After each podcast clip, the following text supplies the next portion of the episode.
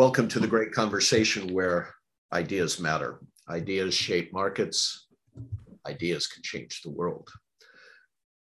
One of the things I've learned over the course of 40 years in business is the, uh, the innate power of story. Uh, it's been at the center of my career, it's been at the center of my consulting practice, but it it, even though it's simple to make that statement, it's complex in its implementation. But the why of it, the why of it is profound. The why of it will define the identities of the people you deal with, your own personal identity, and if I might suggest, even your purpose. I wanted to track down a gentleman who discovered this for himself and is now living it out with a company called Narrative Strategies. Paul Cobaugh is the vice president of Narrative Strategy. He's the author of Soft Power on Hard Problems and Narrative Warfare. Paul, great having you on the great conversation. I'm delighted and honored to be here. Thanks for inviting me. I, um, since narrative is the title of one of your books, and narrative, the word narrative takes on special significance in your company's in your company's name. Let's see if we can define narrative and the why of narrative in narrative strategies engagement with our government and the world. Can we? Great. Well, let's. I'm going to start with what you added to the mix. Purpose so that's always a good place to begin. That and establishing an understanding of what the terms really mean.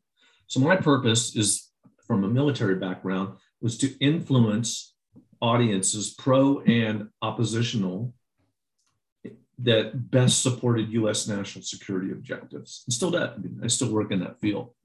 So that's my purpose to do to employ what I consider ethical influence in support of our national security objectives.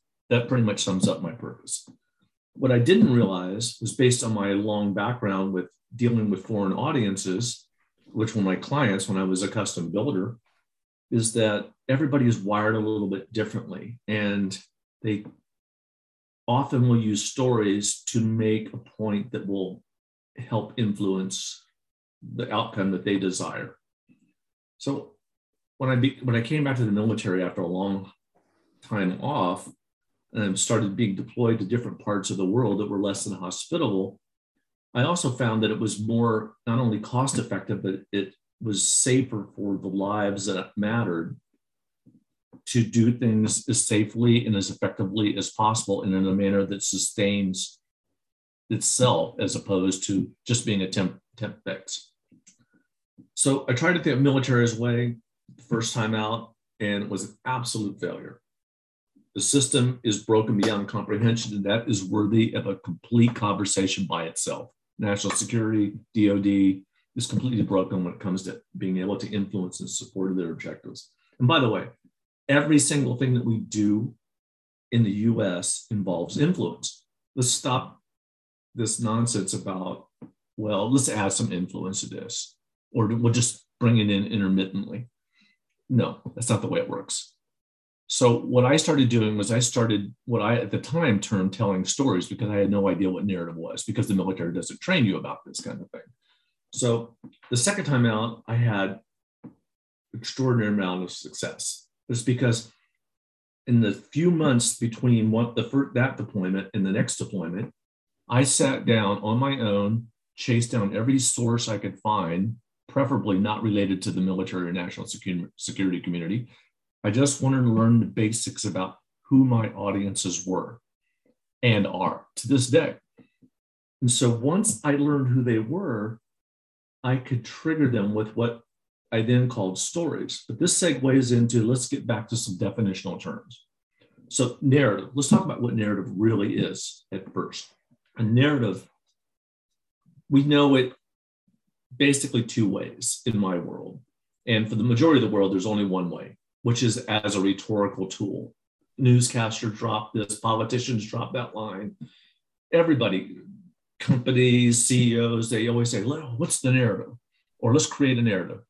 Well, yeah, it's that's a rhetorical tool and it is crucial, but it is virtually irrelevant if you don't understand what narrative the phenomenon is. And human beings, according to Dr. Maan, my colleague and dear friend, human beings are meaning seeking creatures from the time we walk upright, maybe before. We have to figure out the meaning of what's all the stimulus that's coming at us vision, sound, physically, weather wise. I mean, everything that's coming at us requires a decision. And the phenomenon of narrative is how we learn from our experiences, most of it subconsciously, by the way, in order to make the decisions that get us safely through our life. What's what I found out that I was doing with in my deployments was I was triggering that subconscious meaning making map between our ears of my audiences. And what's important to realize the distinction between narrative, both forms, and stories is stories are what make up a narrative. That's how, and if you sit down in a family reunion, there's always the the story about this uncle or my your grandfather or that crazy cousin 20, 20 generations back narratives are not about truth, they're about meaning. So we've associated some meaning with that story that populates our family narrative. Is about the best way I could explain that. So stories are well, let's let's do it this way. A puzzle, a jigsaw puzzle will create a picture that tells you something that you it, it's the objective of putting it all together is to see what it means each piece in that puzzle is a story by itself when it comes to human narrative. Assembled all together, all together that jigsaw puzzle becomes narr- your family narrative. So those stories are what populate the puzzle. Anyway, so the thing is, because human beings are conditioning and evolving their internal narrative over the course of their life, it's important to understand that life through their eyes, through what a lot of people, instead of saying narrative identity, they will use the expression worldview. Every, everybody has a, their own unique worldview. For, and I, the way I've had the best luck explaining this to people is people that you're close to, a spouse, a partner, a cousin, a sibling, a parent, you know when you say or do anything to them or around them, precisely what their reaction will be there's no doubt in your mind. If I say this or, or poke, them, poke them this way or that, I will get a reaction. And they do that instinctively. They don't even think about it. And that's the depth you need to learn about your audiences. This conventional target audience analysis doesn't it doesn't even begin to scratch the surface of that. So for example, I just did I spent about three to four years, about half of my research time, trying to figure out what exactly was Xi's narrative in China going forward. His what I call his his narrative of ascension, Chinese ascension. And it, after three or four years of intense, deep study going back 4,000 years, I came up with a paragraph that defines it well, as simply as possible. And if that's the level of effort it requires to do your target audience analysis, eh, or what we call it narrative strategies, narrative identity analysis. We know which buttons, to, I know which buttons to push that will automatically trigger a response in Xi's version of China at this stage. And there's nothing that he's doing that is any different than 4,000 years, especially the last 21 or 2200 years of Chinese history from the beginning of the Han uh, Han Dynasty. He just calls it different names. For example, legalism was an administrative system based on some moral and immoral beliefs that the beginning of the Han Dynasty used to organize and administrate the Chinese kingdom, the emperorship. Today they call it the CCP. They act the same. and the basic tenets of legalism and the CCP is all human beings are immoral, they're, they're corrupt, they will be as corrupt as they possibly can unless something changes it. No, but nobody cares at the emperor level or son of heaven in Chinese for the Chinese narrative. As long as the son of heaven gets what his cut, I don't care how corrupt you are. And if I need a scapegoat, I will use that corruption to eliminate my my power rival. And every time you can bet that she is in deep trouble now, looking at China, if he's starting an anti-corruption campaign again, because somebody's going to fall on her sword to, so he can keep going in power. And I'm not sure if I'm just going way off on a lot of tangents here, Ron. So help me go towards what you're looking for specifically.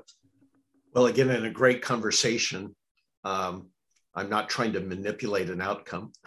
no, no, no. I just no, no, no, no. I, I, I say this. I say this sincerely for the audience too, so they know that you and I go into this conversation unscripted, and so we're going with the flow. This is a musical piece, if you will. We're both playing instruments, and and everything you said is very profound because we're getting to the essence of why narrative matters. I've always said it's so interesting. I've always said story matters, but I didn't explain it like you have. I love the idea the stories are puzzle pieces leading to a picture of a worldview or a narrative identity. And this could, in this interesting example, could be a narrative that's built up over thousands of years. It's evolutionary, if you will. You know, it's Darwinian in scope, if you will, because it's been about survival, safety, security, and that elusive term purpose. What story am I pursuing intentionally that will confirm my identity through the story I've manufactured over all these thousands of years? Do I have it? That's uh, I like the Darwinian aspect of what you just added there, because that's exactly what it is. Oh, so ask your question again. I was I got so caught oh, up. So no, I was confirm I was confirming we're on the oh, right oh, yeah. track. We're not wandering in this conversation. We're getting to a very essential thing, and then we're going to carry it over to execution. If this is true, if I can understand the unconscious and conscious conscious story that leads to a worldview or a narrative identity, then I can influence the direction of another or even a culture or even a marketplace. Do I have that right? It's specifically. And the best example will be in the book that you just ordered. Thank you, by the way, from Dr. Maan and I. The introduction is an experience I had in eastern Afghanistan, about 11 miles from the Pakistani border. And it was with a young Taliban detainee. And what that little story that I tell about how what, how I triggered his internal narrative is a really good, it's just a short two or three page story to read, but it tells exactly how I broke his, his Taliban narrative and reconnected him with his tribal cultural narratives. Not that they had a, an enormous difference in what they were doing at the time, but it reconnected that tribal identity called Pashtunwali in the way of literally the way of the Pashtun, as interpreted by Eastern Pashtuns, a Ghilzai Federation.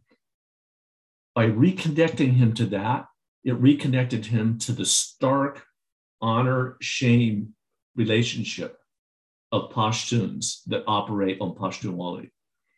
And that was the purpose to reconnect him to the honor. So you can't shame somebody for bad behavior if they have no honor, and vice versa. It's a yin and yang kind of thing. Okay, I let's let's uh, pause on that one. Okay. Uh, because no, I, I love examples that bring it home. Let's bring it to current events. There are also there's always forces in the marketplace and or in uh, in the world. There's always forces in the world that, whether they're doing it consciously or unconsciously, are trying to influence the behaviors of another. So we, that that's a general rule of thumb. We're always trying to influence the behavior of another. uh, either in groups or singularly. Now, with that said, we also have this narrative identity built up as we use the term Darwinian in a Darwinian way, something that's fundamental to us. So as we're being influenced, right? As we're being influenced, like the Taliban was influencing Pashtun culture, what you did is recognize um, possibly, hate to use the word evil, but the repercussions of getting sucked into a Taliban political identity and you rewired the synopsis of his worldview into his native identity. Did, exactly. did I get that right? Yeah, you did exactly because the Taliban, especially Eastern Afghanistan, are very much affiliated with global extremist organizations who do not see the world through Pashtunwali. Now, most Pashtuns will see Pashtunwali as Islam, although it predates Islam by several hundred years. But they have instituted into their identity that Pashtunwali is Islam. So it's synonymous in many respects, not entirely. Where the conflict, internal conflict, was coming for this young fighter was that he was being spoon fed, actually force fed, all this radical Islamic ideology. So there was already a little conflict brewing inside of him it didn't take a lot to trigger, and he had no idea he was being triggered because I had learned not only what his identity was, but I also learned how to express it sitting in face to face with him. For example, because I came back to the military, I was almost 50 when I came back, and I was in my mid 50s by the time I was sitting in front of this guy in Eastern Afghanistan. And in Eastern Afghanistan, in Pashtun cultures, especially tr- small tribes or khels that in little valleys, being an elder means something. So uh, I would sit down, as I explained in the story in the book, is that I sat down in front of him, upright, but leaning a little bit back, and I spoke in a firm, gentle, a gentle but very firm voice, but I spoke quietly, which forced him physically to lean in towards me. So he'd already, I'd already triggered him to show deference to me. I said, if the army would allow it, because I was sitting in civilian clothes, and if the army would allow it, I would have a long gray beard. Having a long gray beard has extremes, not want to say extreme, but significant cultural relevance because it shows that I'm older and wiser. So already he was off his game as far as resisting what I wasn't there to interrogate him.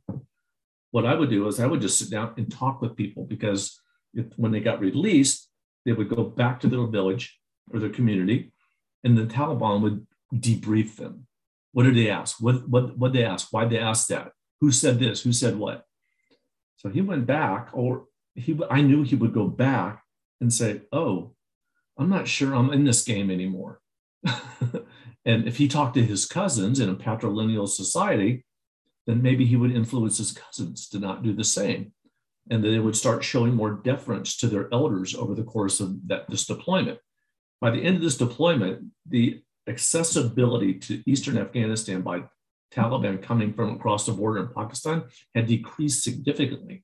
And it's because my, my immediate attempt was to reinvigorate the honored tribal code that where people would have to ask permission to transit a village or a valley.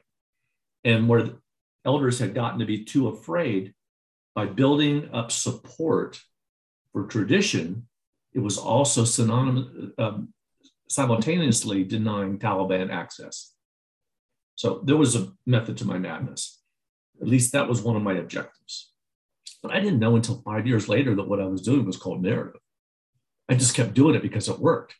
And I kept refining my approach and refining my understanding of the different populaces and different tactics for different groups at different target audiences.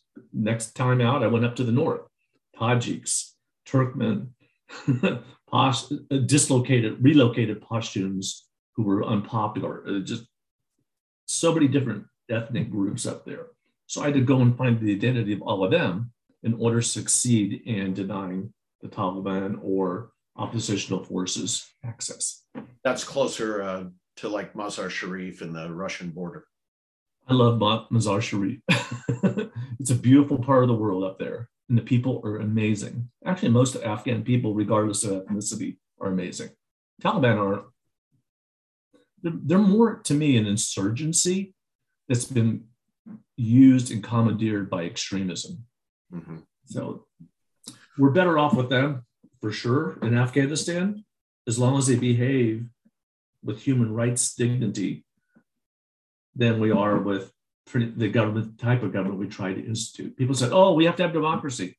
Well, if you've never sat in the Jirga circle, that the Jirga circle, where there's a first among elders, nobody is the chief. That is the purest form of Athenian democracy that exists on the planet today. So why are we teaching democracy? What we're trying to force down their throat is our version of it. Yeah. And we can see how that worked out. So democracy, again, is a word that was used uh, to describe uh, society and how it would function, just like Z learned his ideology, right? And right. you know, we can't we can't necessarily put that on top of what isn't a country. Afghanistan's not a country. It's a it's a it's a bunch of tribes that are built on thousands of years of history of, of the narrative they told themselves, right? Right. That's evolved. And, and those narratives evolve, by the way. The, that's the Darwinian aspect of what you're talking about. Everybody's, every person, every group, every family, every nation, everybody's identity evolves. Yeah. Slowly, but it evolves, to use another analogy, like a river. A river changes course over time. But you don't, unless there's a major event like a massive 500 year flood, it's not going to change a lot at any one time. It's very, fairly unnoticeable. Yeah. Isn't it fascinating?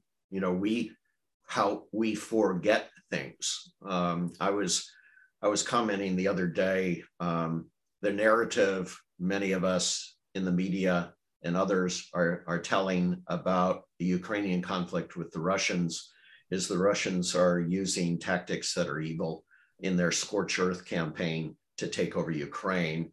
And uh, I got in trouble the other day. I said it's similar to the technique, techniques that Abraham Lincoln's General Sherman used uh, to finally defeat the South. Uh, yeah. Right. And and and and and and and then I ended my my little blog with "War is hell." Yeah war is hell. War is about winning. It's not an ethical thing. It's just war. Oh, yeah. Now the people, the people behind it are, you know, are trying to achieve something. But if you're you're playing with that kind of fire, you're in trouble. Now, and this is the let's end on this note, because in studying um, your company's literature and some of the blogs and some of the videos I've watched, and with your own words today saying you've got to do that in a non manipulative way, how would narrative strategy become a global bridge for understanding national cultures in a way that would improve this world? Is there hope on an evolutionary basis, to use the Darwinian thing? Is there hope for mankind that we will learn to adopt these tools for understanding and peace and civility in the world? Absolutely. But we have to break a whole, literally millennia of of narratives amongst certain groups and certain audiences. The generational streams. Right. Those generational streams of power seeking for the purpose of power. Well, there's always a purpose to power. So why do you why do you want to have power? Do you want to have more money? Do you want to control more stuff? Or do you want to use your power? You know, the old phrase, the old proverb about using your your your power for good, not evil. Just how focused are people on their purpose. And I'm glad you introduced purpose to this conversation. It's critically important. Uh, I just do want to correct one thing, not so much as a correction, but a, I want to fine tune it. Everything I do in order to help people understand and to evolve in order to be able to create ethical influence not just for the US, but for our allies and partners, the rules, the global rules based order, of the world is yes, we're all trying to influence. That's what narrative is. Narrative at its very core is its influence, but it's influence through a specific filter, a specific lens.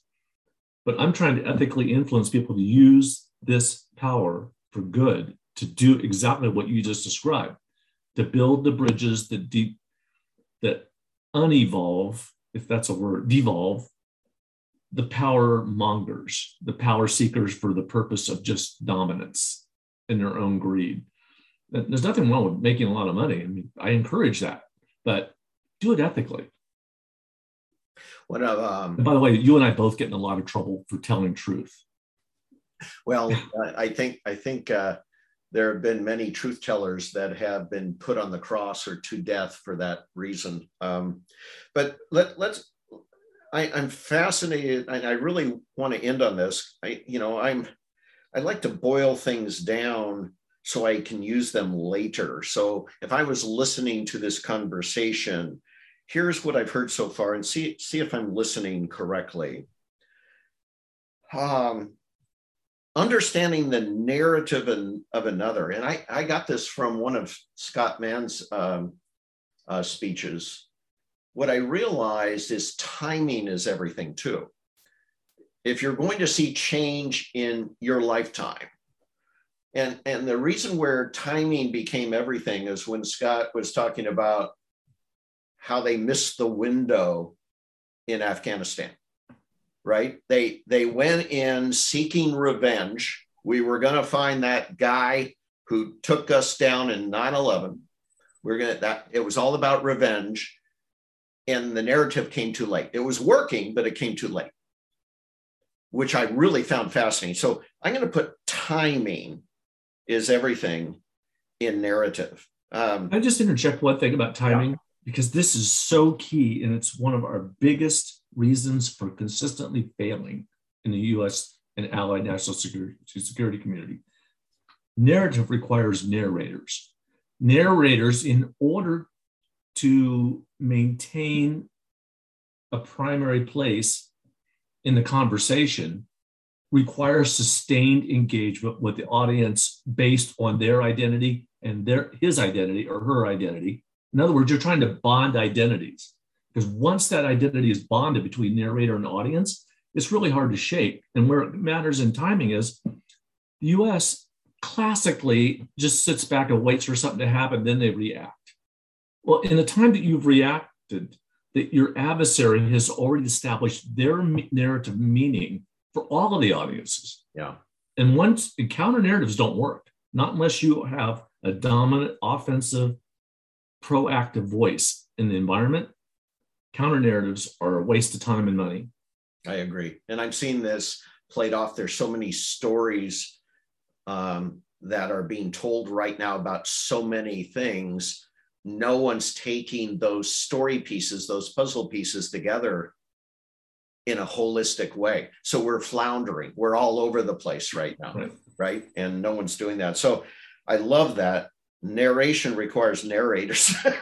I love that. I'm going to put that as number two. Number three is how you narrate, the tone, tenor, the words you use. I call that expression, how you narrate. Yes. Um, generational context, what you called the elders, generational context. Absolutely. And then, um, and then this, when you mentioned this, it reminded me when I first entered the marketplace on Dress for Success.